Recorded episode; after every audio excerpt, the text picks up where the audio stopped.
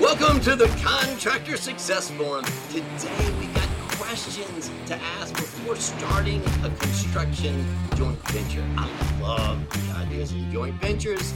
We always form these new companies and stuff and didn't realize we could have done joint ventures in a lot of ways and so many advantages. But here on the Contractor Success Forum, we're talking about this because we find ways to make your business more profitable and grow that business, that contracting business for you on the Contractor Success Forum.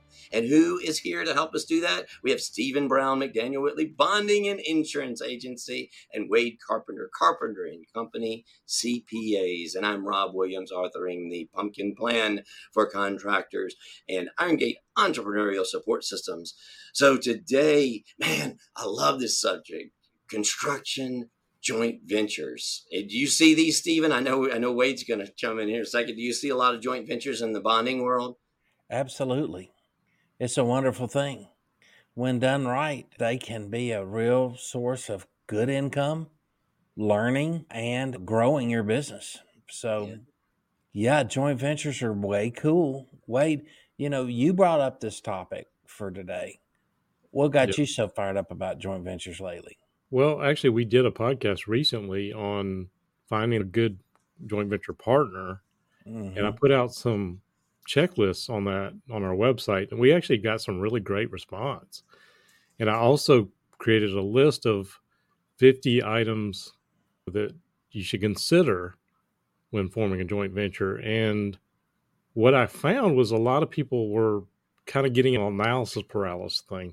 It's like, oh, I've got all these things and then so I was like, well, let's develop it into a question and answer type thing. Mm-hmm. So we've broken all 50 questions down in 10 main categories. And you may not think of all these, but some of these things you really should think about before you start because as many joint ventures go right, there are several that do go wrong. There are things that happen and you shouldn't go in blindly. But you also find a point where you know we need to figure this out and move on because you can't take forever trying to put a joint venture together and where it never comes together. So. Yeah. Sure. And we also did a podcast on the mentor protege joint venture program for federal contracting and how powerful that was in helping both parties get projects that they couldn't ordinarily qualify for. Yeah. And, you know, we've talked before, Wade, about joint ventures. First of all, from a legal standpoint, there's lots of ways to tie down a joint venture to protect yourself, even though you're joint and severally liable for the completion of whatever project that you do together. So you can protect yourself. That's huge. There's there's absolutely probably a hundred different joint venture forms to help you target exactly what you're bringing to the joint venture and what they're bringing and how you're going to administer the joint venture. So we talked about that. And then we talked about picking your right joint venture partner. And that's kind of what we were talking about now, Wade. You know, how do you find that perfect joint venture partner? I tell you, one, one thing I want to make sure we hit before we get to that is it's why do we want to do that right now? I think right now we're going to need these more than anything else from where, where you came from, all these contracts that are coming down. I thought about the discussion you brought up, Stephen, after your AGC meeting up in DC about how there's so much work out there that they can't get the bids. And I just had a concrete guy, roads and infrastructure type things, calling me. He's got a 300% growth rate this year Way to go, CP. I'm not going to say his real name. Mm-hmm. I'll give you his initial because he's probably listening. And he's down there and he's got a 300% growth rate. And we're thinking about what is he going to do for cash flow and stuff. But there's so much work out there. And, and do you have to just turn all this work down? But this joint venture is, I think, is going to be huge, huge mm-hmm.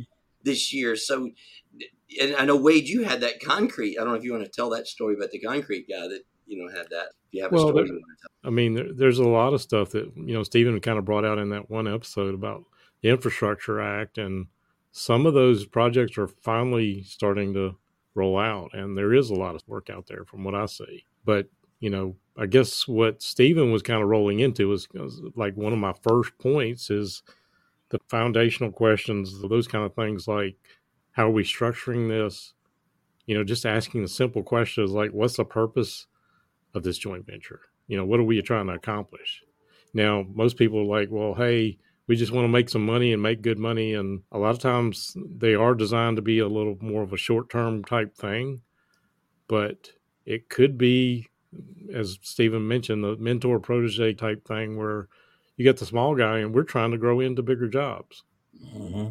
Does that make sense, guys? Yeah, let me ask you this question, Wade. I know I've seen so many partnerships instead of joint ventures that they brought a partner in just like say as an equity partner or, or they brought a partner in. They made him a partner in the whole business just because of one job they needed to get or just something. And i don't think people realize that there's another option to that. Yeah we've seen that too and whether it's you know mbe giving- wbe type stuff or you know several things that you know could get somebody a job or a relationship. Yeah. Well let's yeah. talk about any project too guys that you're looking at the specs and you say man i can really do this part of it great.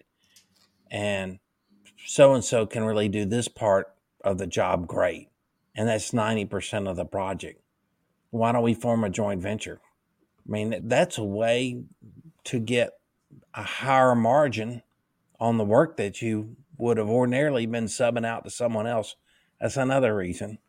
Yeah, so so listen ahead. I was going to ask the question.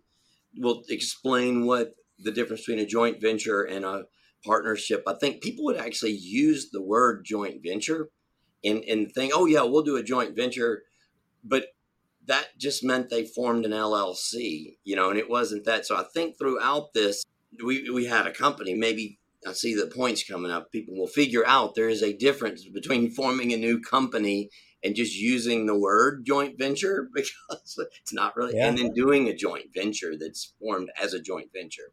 No, that's a great point. You know, we're referring to it as an entity, you know, a legal entity. There are partnerships which have certain lack of protection. Then there's a joint venture that's formed as a legal entity.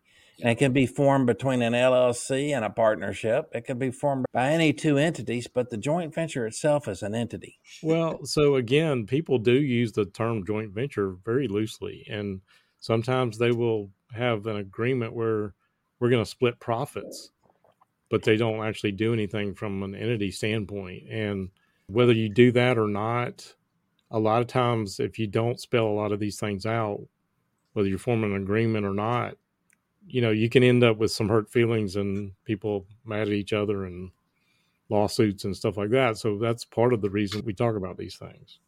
So, kind of moving on to the next one, just you know, the performance goals and expectations of the partners. You can have one partner drop the ball on one piece of something and wreck the whole project. So, there are several questions to ask here. Who's going to be responsible for what? What are the milestones that we're supposed to hit?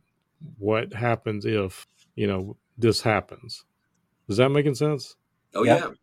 That's huge. And just putting it in writing sometimes and maybe is an example because a lot of times I've tried to do this and we couldn't exactly come up with it. I said, let's just write a little example then and let's write some examples because we couldn't think of the rules and sometimes examples. So at least you kind of know what the intent is.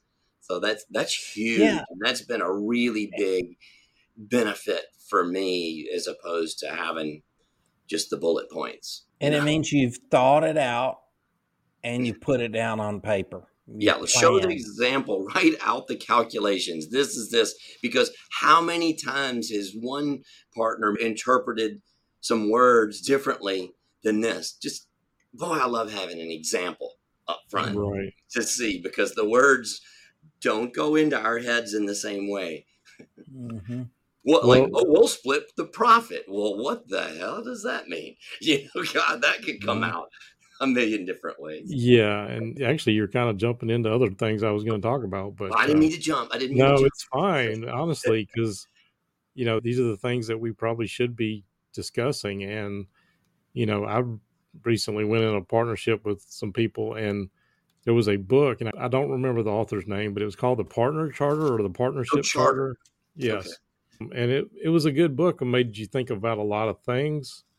That's partly why I started thinking about this from a joint venture standpoint. But, you know, what I have done with these checklists is actually we've, again, jumping ahead, what I found was asking the questions, people did get that analysis paralysis. Like, I don't know how to answer this. So we actually put the checklist on the website where you can ask questions, and there's like five suggested answers. So we can talk about that later or put it in the show notes. But that is one of the things that people don't know how to get started. And that's part of my purpose for talking about this today. So I know we probably got a lot more to go through on this one, but a lot of times, partnership, most people don't think of as if you go into business with somebody, you don't think there's an end to it. And people should be thinking, you know, hey, what happens if something happens to one partner or another? But with a joint venture, typically they are short.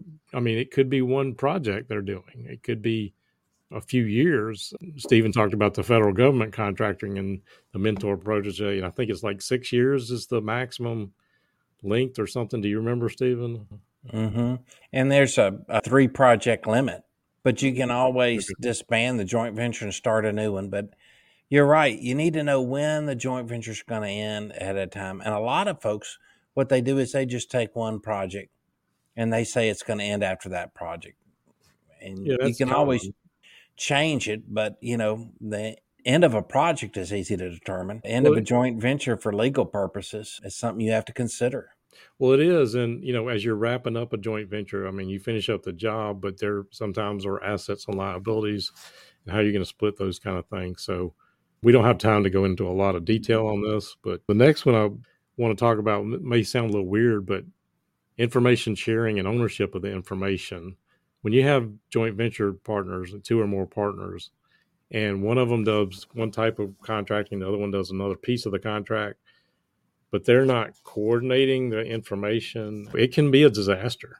They've got to be able to communicate. So, part of this section where I'm talking through it, you really need to have a discussion with your partners and how are we going to manage this job? How are we going to share information? Because it is key to making sure you have a successful project. So would you say that's both job site and job information as well as financial information and absolutely too? Yeah. I mean, I think about it a lot from the job costing standpoint because if got X, we treat this as two different partner, two different jobs. And I'm doing the concrete part, and somebody else is doing site work or something. You yeah. know, they don't coordinate things, and they don't know how they're coming out overall, but they got a total cap budget and they're not mm-hmm. they're paying attention to their side of it i've seen it happen many times you yeah. just gotta treat it as if it is not separate books. It's not like my job and your job. Yeah. That's right. I tell you where i'm cringing on this. I'm just thinking of an example. I had a really wealthy partner on one thing and cash flow. One time you know it's like the wealthy guy that's got just tons of extra money is not going to be thinking about the cash flow. So who is running what? And that that cash flow can like kill one of the partners and the other one is fine because people don't realize that everybody's in a different boat and that, those cash flow projections invoicing receivable payable all that kind of stuff you got to get that down up front and share that because the terms that one guy has may not be the same terms as the other and one may not be able to afford those terms you know exactly exactly and that that is part of this. The next part uh, kind of goes hand in hand with what I said, but there are some other considerations. How are projects managed? Because, you know, if you treat it as like, hey, I'm doing my piece and somebody else is doing their piece, who's going to manage it?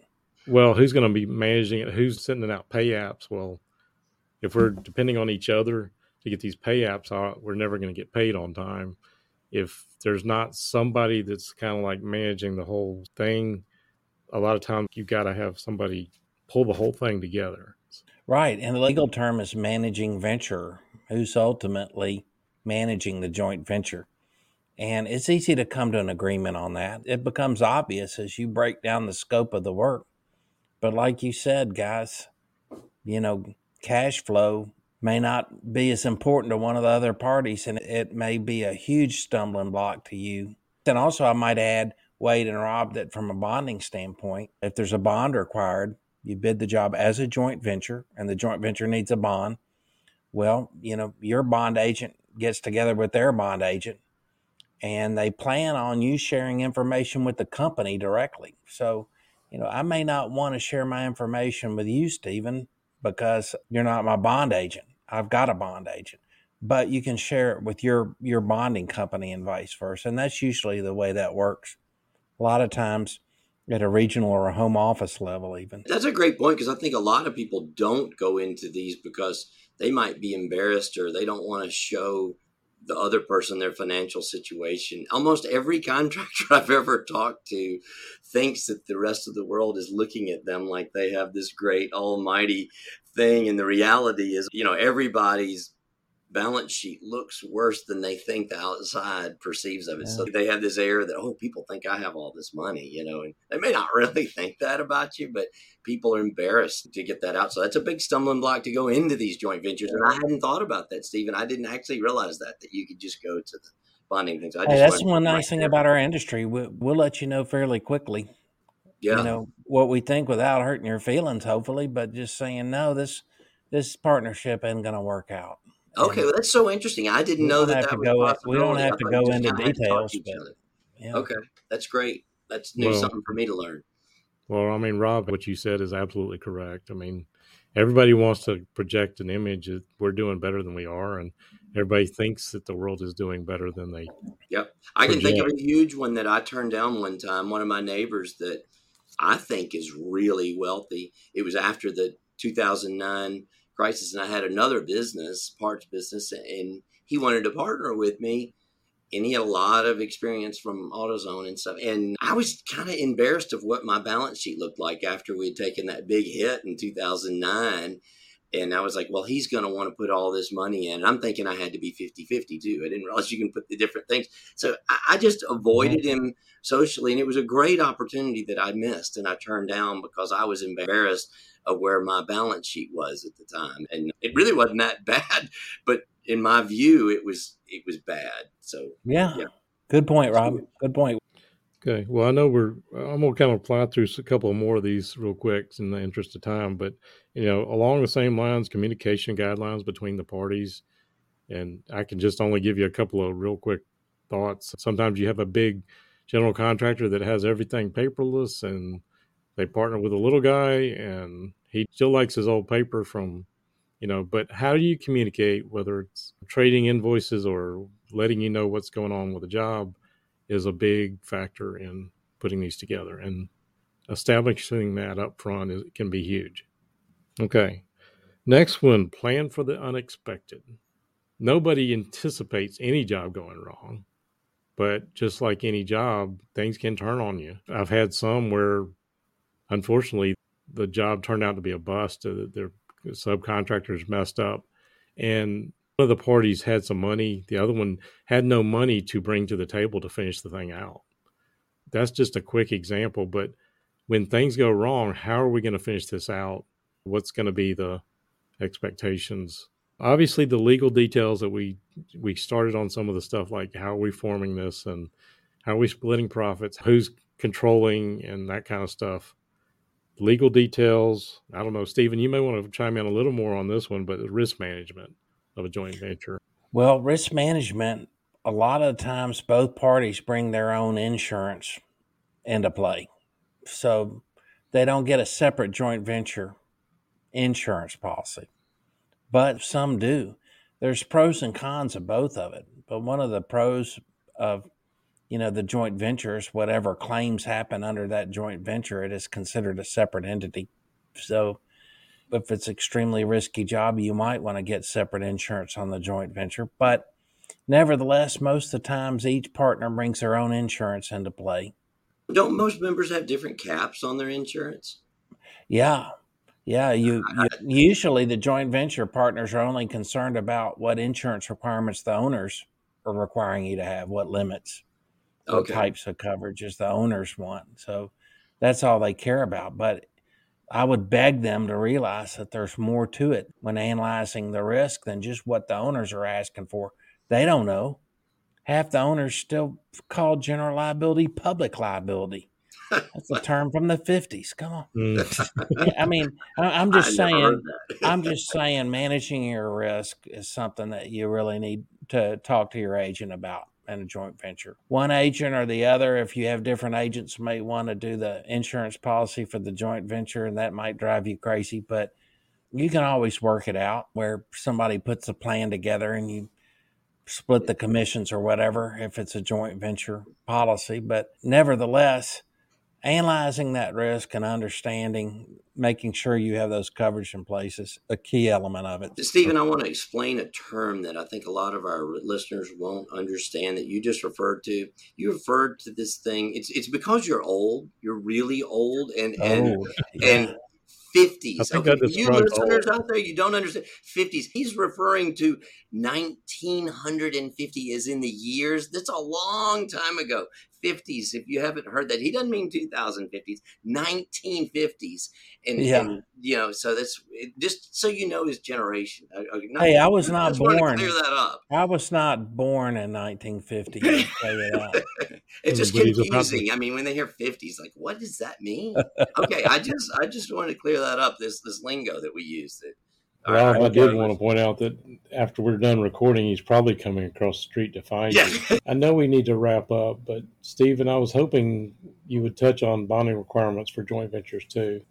Well, the project, if it's a municipal job, federal job, city, state job, it requires a bond, or if the owner requires the project to be bonded, then the joint venture is literally named on the bid bond and the joint venture is named on the performance and payment bonds. And then what happens on the performance and payment bond forms is each of the each of your sureties sign on it. So, for example, one joint venture where I'm the managing bond guy, I'm designated, you know, I have powers of attorney for both their company and my client's company. And I issue the performance bonds, send them copies, and then their agent bills their customer for their percentage of the bond, and I bill mine for mine percentage of the bond. And it's all worked out with your local surety underwriter and uh, their home office. So it's done all the time. It's easy to work out. Very interesting. That's something I had not. So if somebody has bonding capacity, it's easy to work out sometimes. hey, look, it's a great way to boost your bonding capacity. I mean, so think about that, please. I think one question a lot of the smaller active contractor may have is is it going to affect the bonding negatively? And I'm not really sure how that works. Like if, if the other guy has a bonding capacity of this and you've got this guy with like really down here, does it negatively affect the bonding ability or? That's the beauty of it, guys. It doesn't affect you negatively. Remember me mentioning joint and several liability? The bonding company says, well, I not only have one good contractor that I'm bonding, but I got two. We're sharing the risk. So, for example, say one contractor has Zurich and another contractor has CNA as their bonding companies. Both those companies are sharing the risk on the joint venture. So it's underwritten a lot more positively for you. I think that's important. Important again. I think we, we keep. I must have some inferiority complex or had one because I keep. Yeah, I you keep, know you shouldn't. You made that comment once after I bonded you. Yeah. When you were in business, you said, you know, I couldn't believe you bonded me. I was embarrassed. I was like, you know what? I don't know where that perception came from. Well, but guys, look, bonding agents are there to help you sort this out. So don't worry about that. Yeah. All right. Let me hit my last topic. I know we're running kind of a little long here, and we didn't get too deep into some of these questions, but the last one is really more about the compliance stuff like the tax returns and how the accounting is going to be handled. We've been working with a lot of these contractors, and sometimes they just don't have the back end to support for the accounting part, or even the accounting is sometimes different from even the day to day construction accounting complexities because of the construction joint venture. So that's where we come in. These are some great questions we've been asking our clients when we put that checklist out. And if anybody is interested in that checklist or wanting to go through that assessment, we did put that out on our website for free. It even gives you some suggested answers to get you started because what we found is that people they don't know how to even get it started. So they get this analysis paralysis and do nothing. As we said, joint ventures can be a great way to build your business. And I hope everybody listening considers this if this is right for them. And I hope they got a ton of great value out of this. Yeah, this has been great, Wade. I'd love for us to do some more. Maybe we can make a playlist on YouTube, construction joint ventures, and we'll put all those episodes together under one playlist. And we could probably easily do ten of these and not even scrape the surface. So uh, this is this is.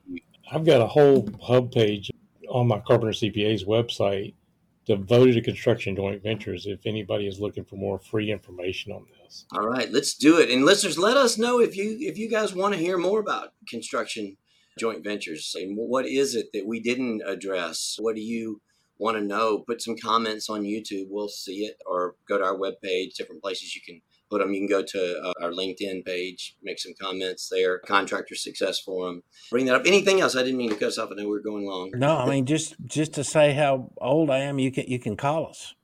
You know, and for young people, that that signifies they used to have these things called handsets on your yeah. telephones. Do these rotary dial Dallas, Dallas. Yes. Yeah. So, so there, I guess there's no, you know, visual emoji for calling us, but you know, there I've got a I got an iPhone. You can call me on that. How about that? Right. Call. You can call Wade. You can call Rob. Best thing is our contractor success forum website. Give us your feedback. Let us know what you're thinking. Let us know if you have any questions. We're here to help you. Rob, lock your doors well because said. Stephen's coming across the street when we're done. That's right, man. Hey, thank you guys. Thanks, Wade. Great topic. All right, well, this has been the Contractor Success Forum. You guys come back and listen to us. Wade Carpenter, Carpenter and Company CPAs. Remember that. And Stephen Brown, McDaniel Whitley Bonding and Insurance Agency. And Rob Williams, authoring The Pumpkin Plan for Contractors. Come back and see us. See you later.